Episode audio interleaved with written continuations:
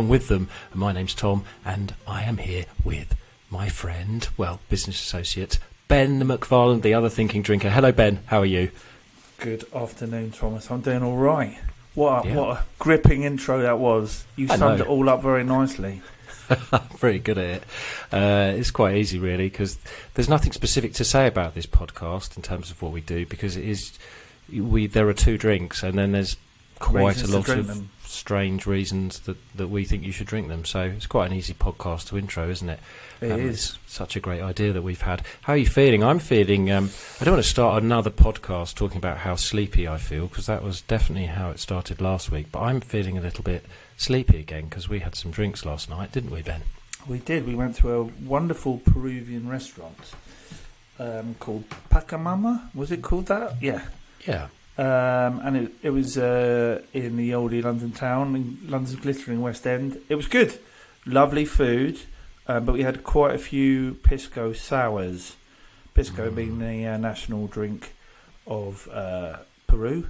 And, and indeed chili, Chile. as well.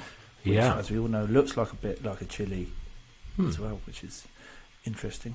Um, and uh, they were quite pokey, weren't they? They were. They're very easy to drink. I have to say, we They're- had it with a Barsol Pisco, which is a Barsol, fantastic yeah. pis- Pisco, and they were, I think, amongst the best Pisco sours I've ever ever had. They were so They were very crisp and easy to drink, very tasty.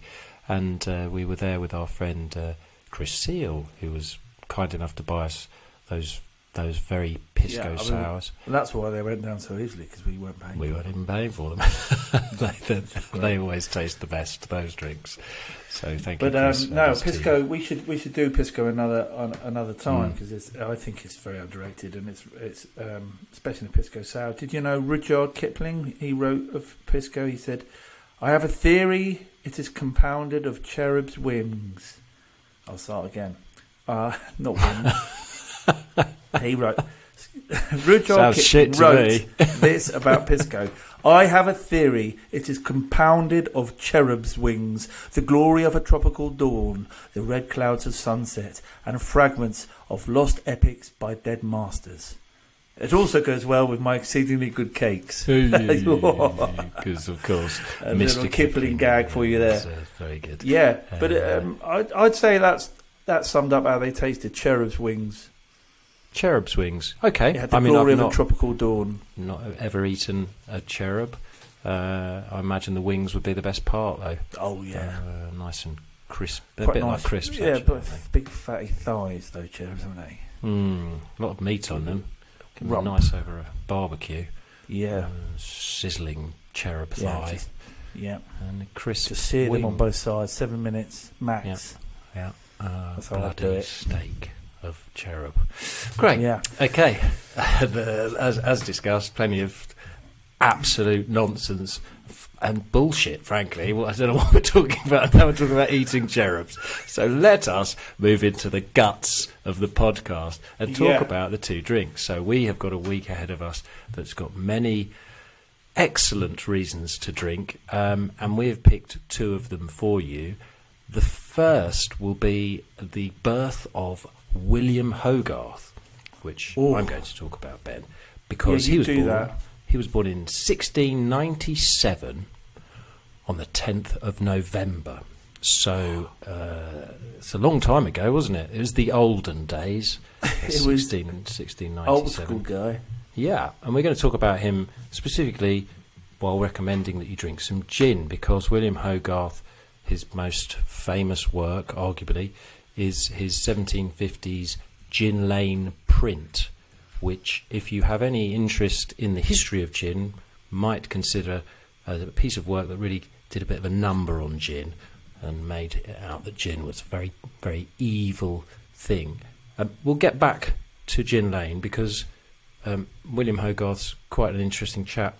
Generally, um, his he was he was born and lived his the early part of his life in prison, uh, which I've discovered uh, this morning actually when I was looking a bit further into his life. Uh, that's not great, is it? His dad was No. a Latin teacher who made textbooks Um, and he tried to open, his father tried to open a Latin speaking coffee house. I mean, Niche. Very niche. you talk about niche business ideas. This was not I mean, he was ahead, ahead of his time. I mean, the, the coffee boom of Well- recent well, years. Yeah, But uh, I- but equally, the, the Latin theme uh, behind his time, very much. yeah, I'd say. yeah. I mean, if it was a Latin as in Latin American theme, you know, with panpipes and shit, Well, with Maybe Peruvian that would pisco, work. yeah, and um, Yeah. and some Peruvian coffee beans. But I think Yeah. coffee houses at that time were actually a bit of a big deal. There were a lot of them, so I know, His- but there weren't his- like, but but you know, you didn't have like drive-throughs, did you? Like no, that? we didn't. It wasn't. They didn't need a like we don't need another Nero. Um, we don't. Uh, no, we don't need another Nero. Uh, they didn't either particularly, but but yeah, I mean, what a what a strange choice to go with a Latin-speaking only coffee house. So, Did um, you do Latin at school? Uh, C? no, I didn't. I did. Yeah, but that's because you went Um, to a private school. I went to where a you- posh school. yeah. What a waste of money that was. Well, it Sorry, was Dad. considering you've Um, ended up in exactly the same doing place what as I'm me. doing. I know. I know. But uh, it's, it's part of my care and community work. Um, no, Latin. It, they always maintained that it was good for for learning other languages. I don't really think it it, it helps hugely. Well, Um, and I, and some of the things you had to say were is Matella est in culina. That's that's what I remember. Matella is in the kitchen. hmm. Grumio est in giardino. What do you reckon that means? Grumio's a fella. oh, is he? Okay, I was going to say something to do with brushing in your hair. No, Cut, uh, brush your hair in the garden. I would have gone with. No. Grumio est in giardino. Grumio's in the garden. Grumio est in atrium. It's in the bath, Hall. toilet, Hall. hall. He's gone Okay. from the garden to the hall. Yeah. Okay. Um, Who is this guy? uh, oh, it's just one of the characters in in the, in the book. oh, in the right. Latin okay. book. Okay, it wasn't like an Um, important Latin man. Ma- Grumio Matella. Uh, uh, Matella. Oh, I can't Nut- remember the rest of it. Nutella. Anyway, I thought you said- oh, I thought you said that Matella is in the Nutella is in the kitchen. kitchen. Matella is in That would have made more sense. Um, I thought were saying like the chocolate spread Nutella. Well, this all goes to show that a Latin-speaking coffee house really was a serious waste of everyone's time. But it did make it last for five years before he went bankrupt, and then they, the entire Hogarth family got moved into Fleet Prison, which was in those days Fleet Prison was a place by the Fleet River where if you were uh, guilty of nefarious financial crimes, so you weren't really a nasty murderer or that, you were sort of a, you, you were just bankrupt. You got put into this prison, which apparently you had to pay rent and you had to pay for your food in this prison, um, and you also tipped the staff, and then you could pay to leave the prison. Um, all Sounds of like which Centre Park. doesn't sound to me like prison, unless our, our lives That are sounds prison. a bit like a hotel. but I suppose if they've been done for financial naughtiness, then this is a apt punishment. It's just getting fleeced, fleeced Yeah. in fleet. Yeah, and and probably if you have no money, it is difficult to enjoy the, the finer side of Fleet Prison. Um, but you could you could pay to leave, and apparently then beg on the street, which uh, seems a nice circular financial transaction. You give me your money on the street, and then I'll go into this place and spend it uh, on other people who need money. So they lived there. They lived there for quite a while. Um, his formative years were were quite embarrassing. Apparently, from 1708 to 1712, he lived in this place, and it was a, sort of looked down on by high society. So he came out a slightly changed man, um, and went into engraving, um, and learned how to work with silver as well, and then had a seven-year apprenticeship, and then opened his own engraving shop at the age of 23. So not not put off by his father's entrepreneurial. Uh, cack-handedness, he decided to. It wasn't a Latin theme. It wasn't Latin Engraver. themes. He engraved coats of arms and uh, shop bills and plates for booksellers in English, which if, he Too learned, right. if he learned anything. But he was Yeah. enrolled at um, St Martin's uh, Art Academy, which was Oh. even back then a trendy arts college. And um, Oh, it's, it's very. We used to work near St Martin's, didn't we? And all the Hmm. young, young hip types would be coming out with some, frankly, absurd clobber, weren't Yeah. they? There was some ambitious. Well, I tell you what, it's ambitious millinery going on. Uh, Yeah. lot of daft hats, weren't there? We used to sit there in our Uniqlo, head to toe in Uniqlo, just tussing, going, "What? What are the kids wearing? losers. Why don't you lot just smarten Just up and sort your go, lives out?" go and do a PGCE and become Yeah. a teacher, which is all you're destined to There's be no- anyway. Take it from us, guys. There's no money in art. the creative industries sucked sucked dry by successive Tory governments. Yes. Tory scum. If you're listening and you're a Tory supporter, well, scum. Yeah. You yeah. probably come up with the idea of people paying for their prisons. Fact, it's a much better. Yeah, they should fucking take a leaf out of his book. Yeah. Uh, Prisons are a mess. just as a caveat, we don't really um, deal with political affiliations on this podcast. No. On the other You- side, well done, the Tories. You're Well doing done, jolly well. sure. Oh, whatever your political persuasion, I think we can all agree that's horse shit. They're not doing a good job. Whatever else, whatever you might think. Um, so anyway, he uh, he went to the arts college and then um, produced his first satirical print in 1724. And really, this is what William Hogarth's all about. He is the creator of an art form. Until that point, there had not been such a thing as a caricatured piece of satire art. Uh, he was the first person to actually create a political cartoon, and for that reason, he should probably be more lauded than I think he is. Um, well, all I would say is there's always been artists have always taken the taking the piss out of Hmm. grand, um, you know, uh, delusions of grandeur, like uh, Rubens. Uh, hmm. Peter Paul Rubens, for example, used to paint a lot of kings, queens, and and politicians and that. But in his in the paintings, he put little symbolic um, things in there, like like, um, like a knocked over bottle or yeah, he put things like little, that, little- thi- but he never created a piece of art that was specifically for um, utter damning of a of a No, that's political true. situation. He true. he hid things in there, but no one had actually created a, a, a political cartoon, which right, was okay, effectively okay, what all the right, South right. Sea scheme was. And interestingly, the South Sea scheme was all based on the South Sea bubble, which was a, a boom and bust scenario with a, a company back then um, with uh, satirising the money crazed masses and warning that unfettered financial speculation can only ultimately lead to destitution and damnation. How Wow. apt, Ben? How apt. apt. How many But- years later? Well, that was A lot. 1724. Do you you do the math? but it's- Sixteen. It's, not far off. the Seventeen round twenty number. four. 1724. This was yeah. So, he would have been twenty seven. Yeah. Mm. So yeah, uh, Yeah, that's about pretty three hundred apt. years ago. No, yeah, Yeah. something Yeah. like that. Uh, oh, God knows. But it's maths. right. We've got to stop. If everyone just stopped trying to, to make more money, we just need to chill out. Yeah. Um, growth is growth is overrated. hmm. A couple of other facts about Hogarth. Uh, he had a dog, a pug called Trump. Oh, yes, Trump is back in Because the there's, there's a uh, statue in Chiswick of William Hogarth and his dog with his dog, and it says, stout pug. says the dog's name. Yeah. Yeah. Um, and the first copyright law was named for him. So, anyone else in the creative worlds know very keen on copyright law, which of course we are.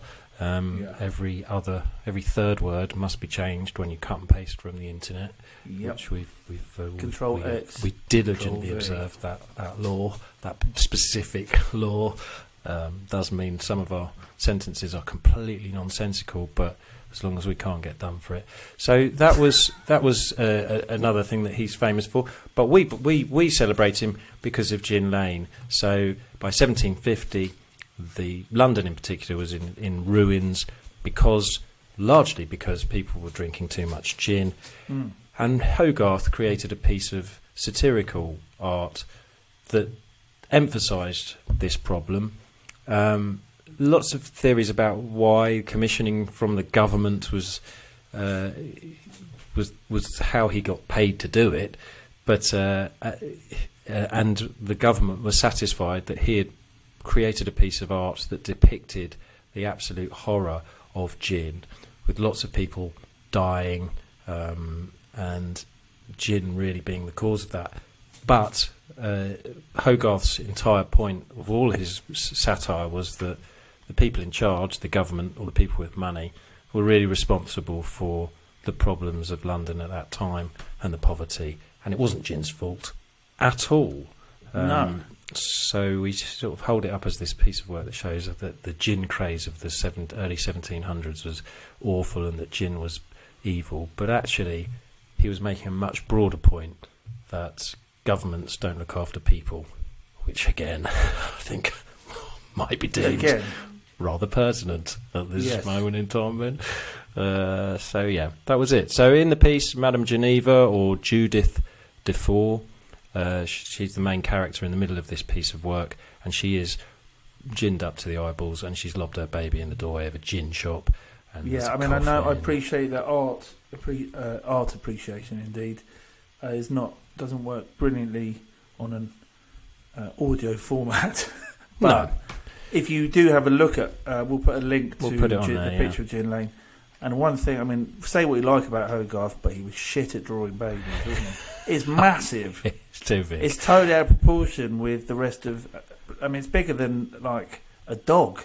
Yeah. Uh, it's it's it, it is at the forefront of the picture, so he may he may argue that it's perspective, but no, baby, I think I mean he probably put a ma- more massive. It is massive. I think he'd probably put a more artistic point of view across that it's deliberately big so that you you um, your eyes are drawn to it. It's almost like the elephant in the corner. It's a, a baby in the middle, um, and it's massive so that you see it. You I'm sure there was a reason. corner. Yeah. there's there's a uh, a lot of dead people in there. There's a uh, there's a man who's speared a baby, and actually, if you look yeah. at him closely, he looks a bit like a hipster. So perhaps he's just bowled out of St Martin's Arts College or something. Yeah, he, um, exactly. He does look like well, that lot. That lot. the arts, creative yeah. lefty, bell ends. Um, just to just to get some balance just, here. They're just like woke, so woke. He's speared a baby. Um, and, yeah, because all uh, the uh, behind all the buildings are falling down, aren't yeah, they? Why? Yeah. Because well. the uh, builder, instead of drinking splosh, a lovely cup of splosh, like a cup of tea, they're drinking gin, aren't they? The builders. They are. Everyone's sure drinking gin. Uh, yeah. At the same time, he produced a piece of work called Beer Street, uh, which was a much more jovial and happy scene where there was lots of affluence and food and artistic celebration and buildings were all upright and everyone was having a good time. And the theory there was that uh, it was to show that if you drank beer, everything was going to be all right. But then, then there were suggestions that the beer industry itself had commissioned him to make that, create that piece of work. So lots of history since that moment, and lots of fudging and Chinese whispers around what, what it what it actually represented. The truth is, Hogarth was trying to identify the brutal poverty um, that was had come about because of aggressive urbanisation, lack of space in London, spread of disease, prostitution, unemployment um, children were being neglected. Probably coming over, weren't they? Yeah, the French had something to do with it. of course. Yeah, I don't think they came over. I mean, they rarely front up, do they? I mean, it was, was an invasion. They would. Well, I'm sure they were. The I'm sure they stood stood on their own shores. Can't we blame? Was, can't, can we blame foreigners for this? Well, or was that? We can always blame them. I'm sure. No, let's give it um, a go. so the pressures on society were greater than the simplicity of a gin epidemic. So well, this is it, but also it was, I suppose, it was. I mean, they they caused the problem. The the government caused the, pro- caused the problem in the first place because they relaxed laws on distillation and they mm. had a surplus of grain, and they they, mm. they were like, "Go for it, guys."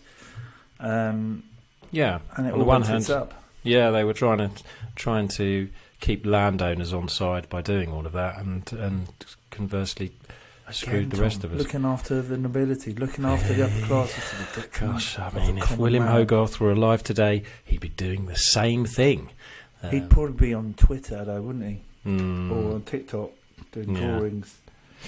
Uh, so drink some gin because uh, rather Yeah. than s- saying gin's a bad thing, Hogarth was saying um, governments are It's a not bad thing. fault. It's not gin's fault. So enjoy some nice gin, any gin, any your gin of choice, pod listeners. Um, you just go for a gin and raise that glass, drink it neat, um, yeah, uh, warm. because it sounds odd to drink gin neat, doesn't it? Hmm. But uh, as we've seen in the in the uh, painting there in Hogarth's work, it, it can be done. Lots of people are doing it. They seem to love it. They seem, they seem to have struggled through. But um, don't spear a baby.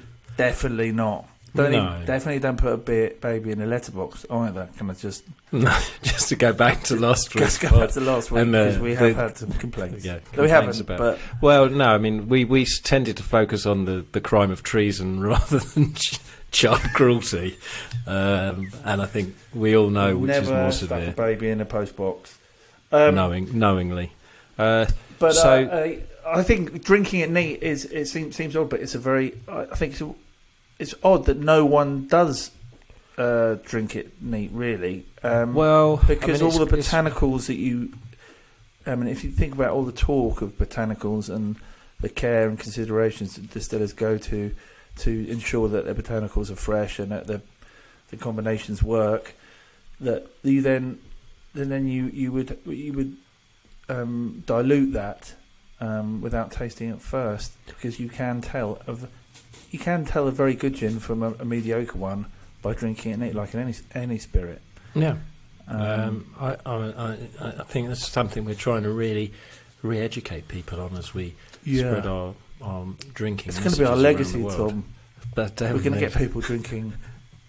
in when we die, there's going to be people. Hogarth's going to have to do another drawing.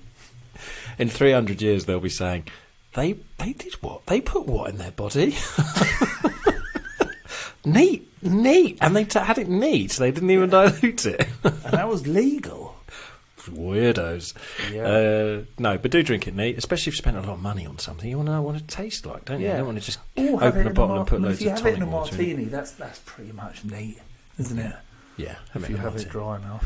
Okay. Well, anyway, there you go. Birth of William Hogarth, 1697 on the 10th of November. So that's the first celebration for you this weekend. What's the second one, Ben? What's Well, the next drink? We're not mucking about. We're just going to have a drink on the next day. So don't drink Okay. too much Jim, because you've got one coming on the 11th, and that drink is Pilsner Urquell. Because on the 11th of November, 1842, which is uh, how many? 180, 180 years ago. 180. 100.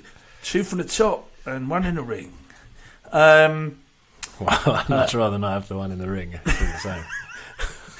Um, imagine, uh, yes, 1842. This was when the first Pilsner was first brewed. Um, and P- Pilsner is a style of beer.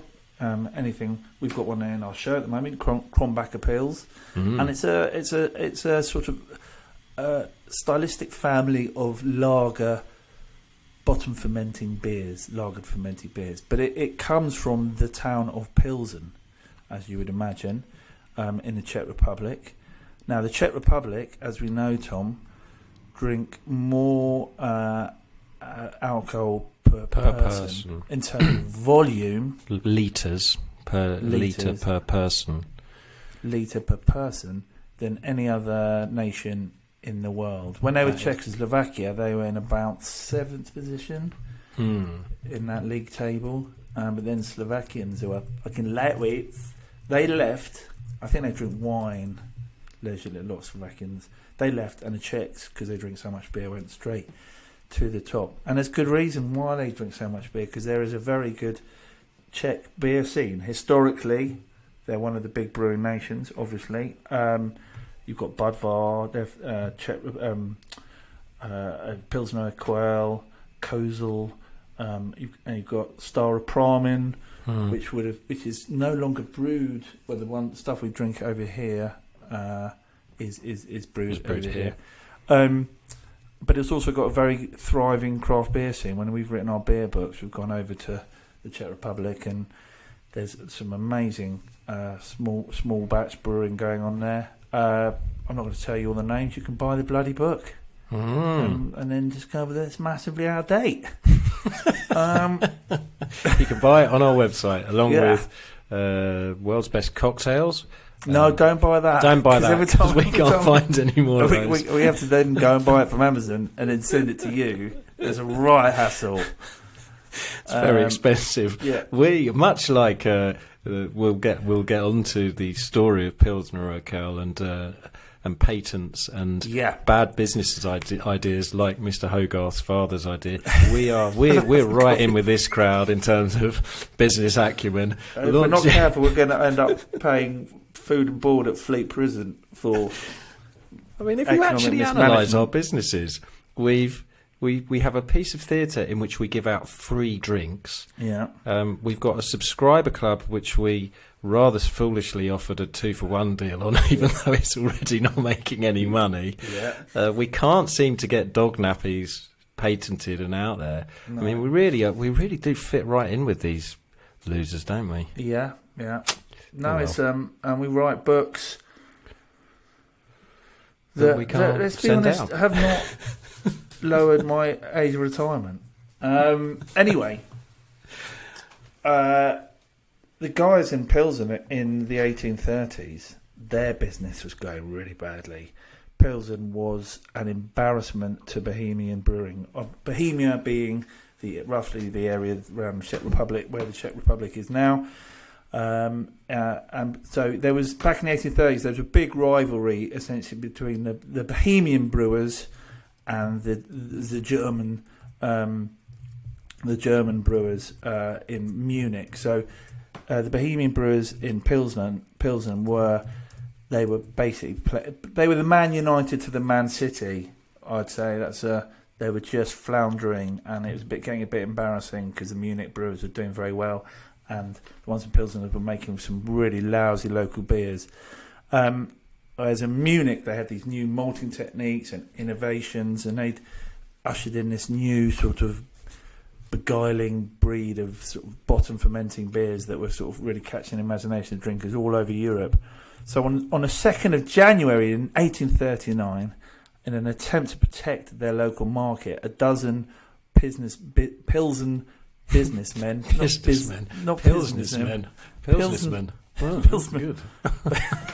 Good. Pilsen Doughboys. Yeah, yeah, they got they were the Pilsen businessmen. They demanded that the the construction of the Burghers Brewery, um, uh, and so they built that they built this amazing new brewery, and they brought, brought in a Bohemian brewer by the name of Joseph Groll. Fact check, fact check. Joseph Groll wasn't Bohemian; he was Bavarian.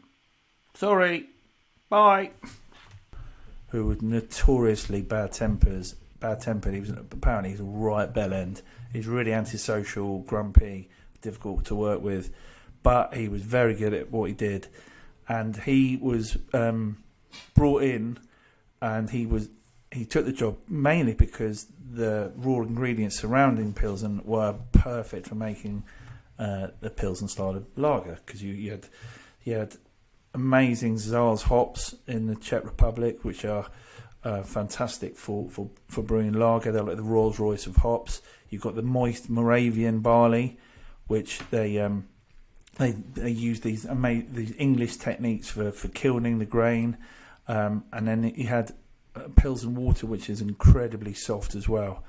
And best of all, and soft water makes lager. Hard water full of minerals tends to make ale. So, but the Pilsen water is very, very soft. And then you've got these amazing cellars, which we've been to. Very lucky to have Mhm. gone there.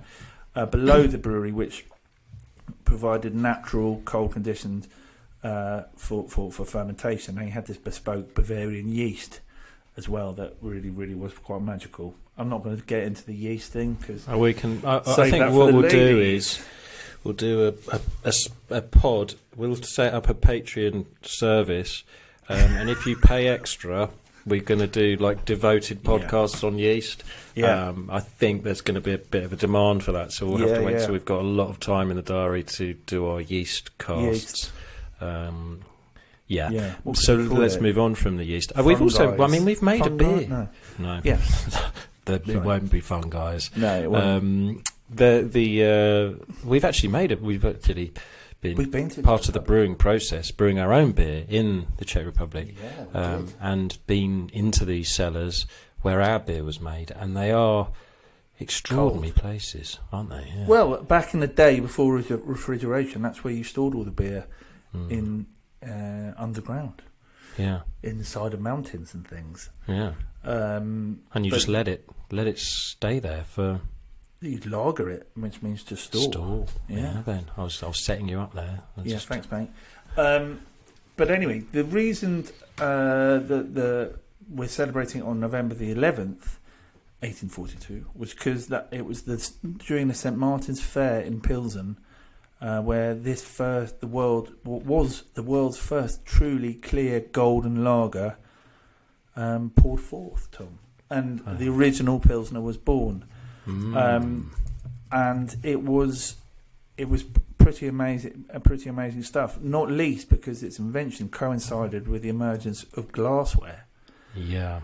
whereas This before is- people would be drinking out of pewter tankards.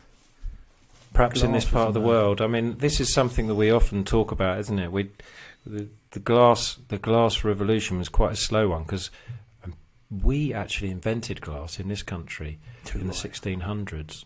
We perfected clear glass in the 1600s.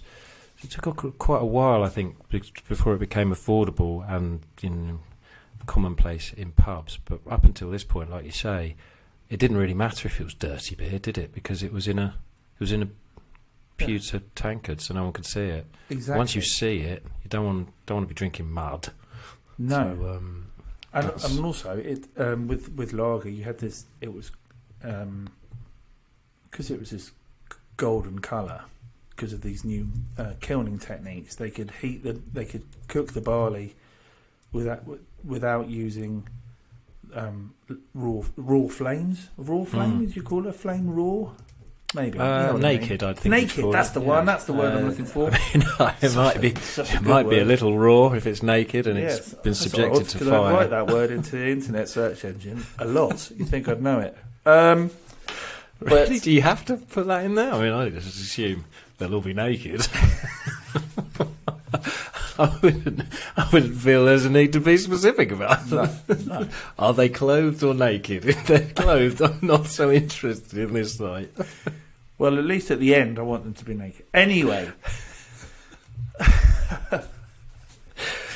Um, yeah, they used to. So they used to heat the. They used to kiln the barley using naked flames. So therefore, create dark, darker malts because they cook in the same. Or they, they, the malt would get darker.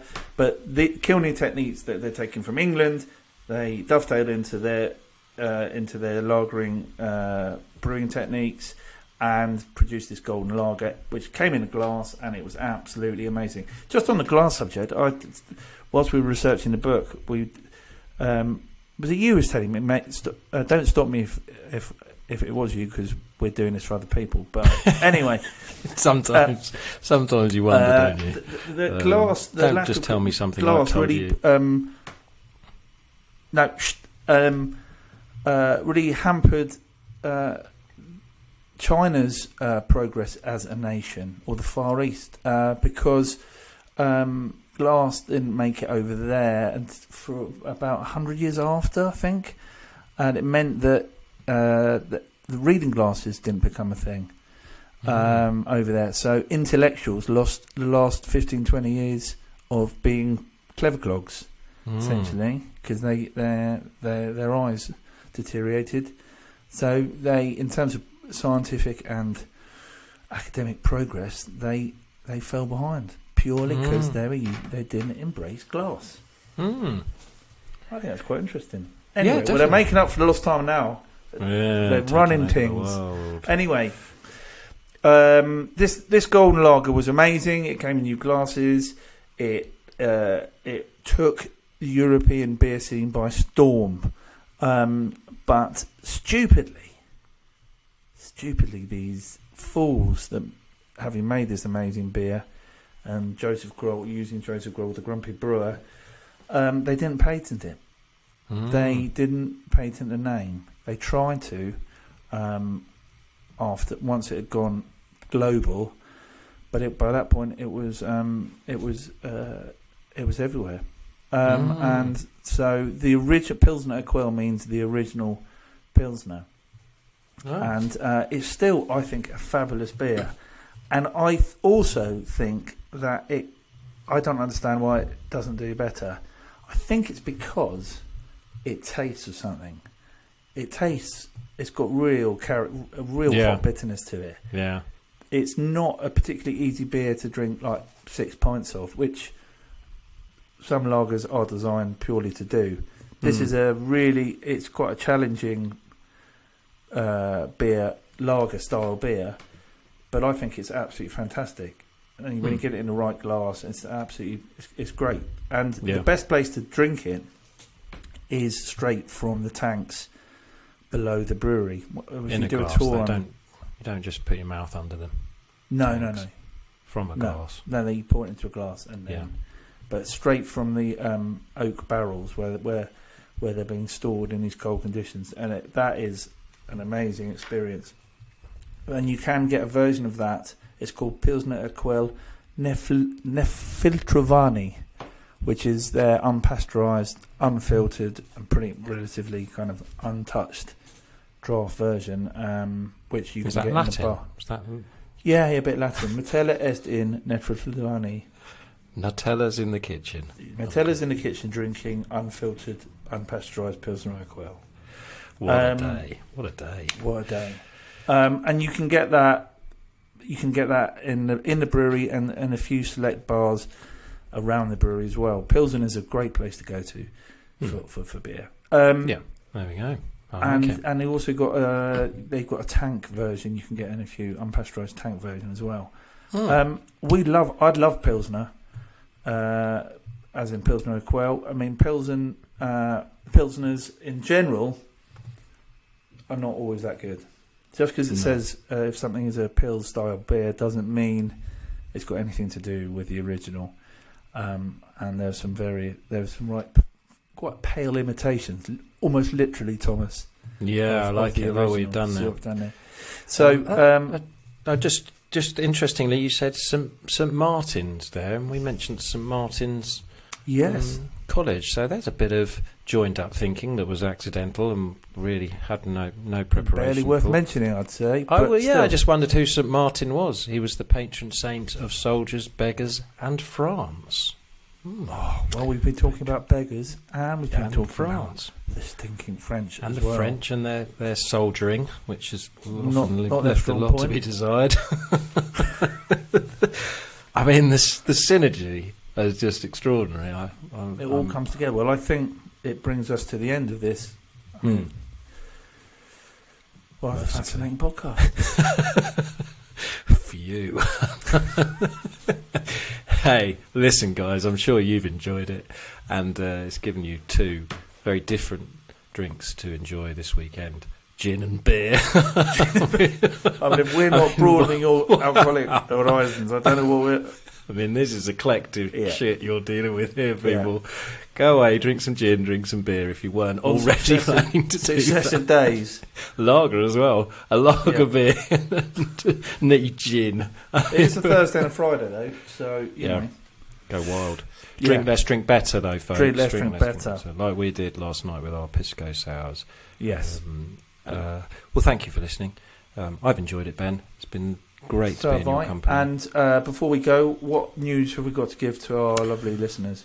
More touring uh, to be done. Still touring. um, Get on our yeah. website. We're not going to go through all the uh, venues No. again. but we'll be in Bristol on the 18th of November, and that's Yep. that's sold quite well. I think there are still a few tickets left for that, but we would love to. That's always a great show in the. And we're in Worcester on Saturday. And we're in Worcester on Saturday. Yeah, come along if you if you Yeah. live in the surrounding environs of Worcester. Um, yeah, uh, we've got a London date for anyone who listens to this and and uh, lives in London, but that's going to be in February. So go and check that out. And uh, We're also doing a tasting at the Groucho um, Yeah. on December the seventh. That's only really, really useful to people who are members of the Groucho. no, but uh, if you uh, drop us a line, if you're in town, uh, we get we have a uh, guest list as well, so we could. It's limited, so Um, it be is limited, Yeah, there's be a first come first serve First on come. that. But yeah, why not? Come along. If no freaks, London. please, because otherwise we lose the membership. So rather, you might you might question how we even got in the first place if that's one of the rules. How the hell did they let them in? Uh, and buy a subscription pack. It's the perfect. Come on, Christmas guys, present. we've told you we're not making any money. You should buy one Please. because it's going to be a laugh. Our next tasting is going to be with Heaven Hill Distillery whiskies, and they are some smashing American whiskies. We'll be celebrating Thanksgiving with those. So you're missing out if you're not already subscribing. Subscribe, buy it as a gift for a friend, and then get it directed to your own address so Yeah. that uh, we won't. They never see tell it. them that's what you've done. yeah. Um, so that's it. Buy our stuff. All right, mate. All right, let's wrap this up. People have All got right. stuff to do. Yeah. Thanks for listening, guys. We'll see you again next week with two new drinks. Bye.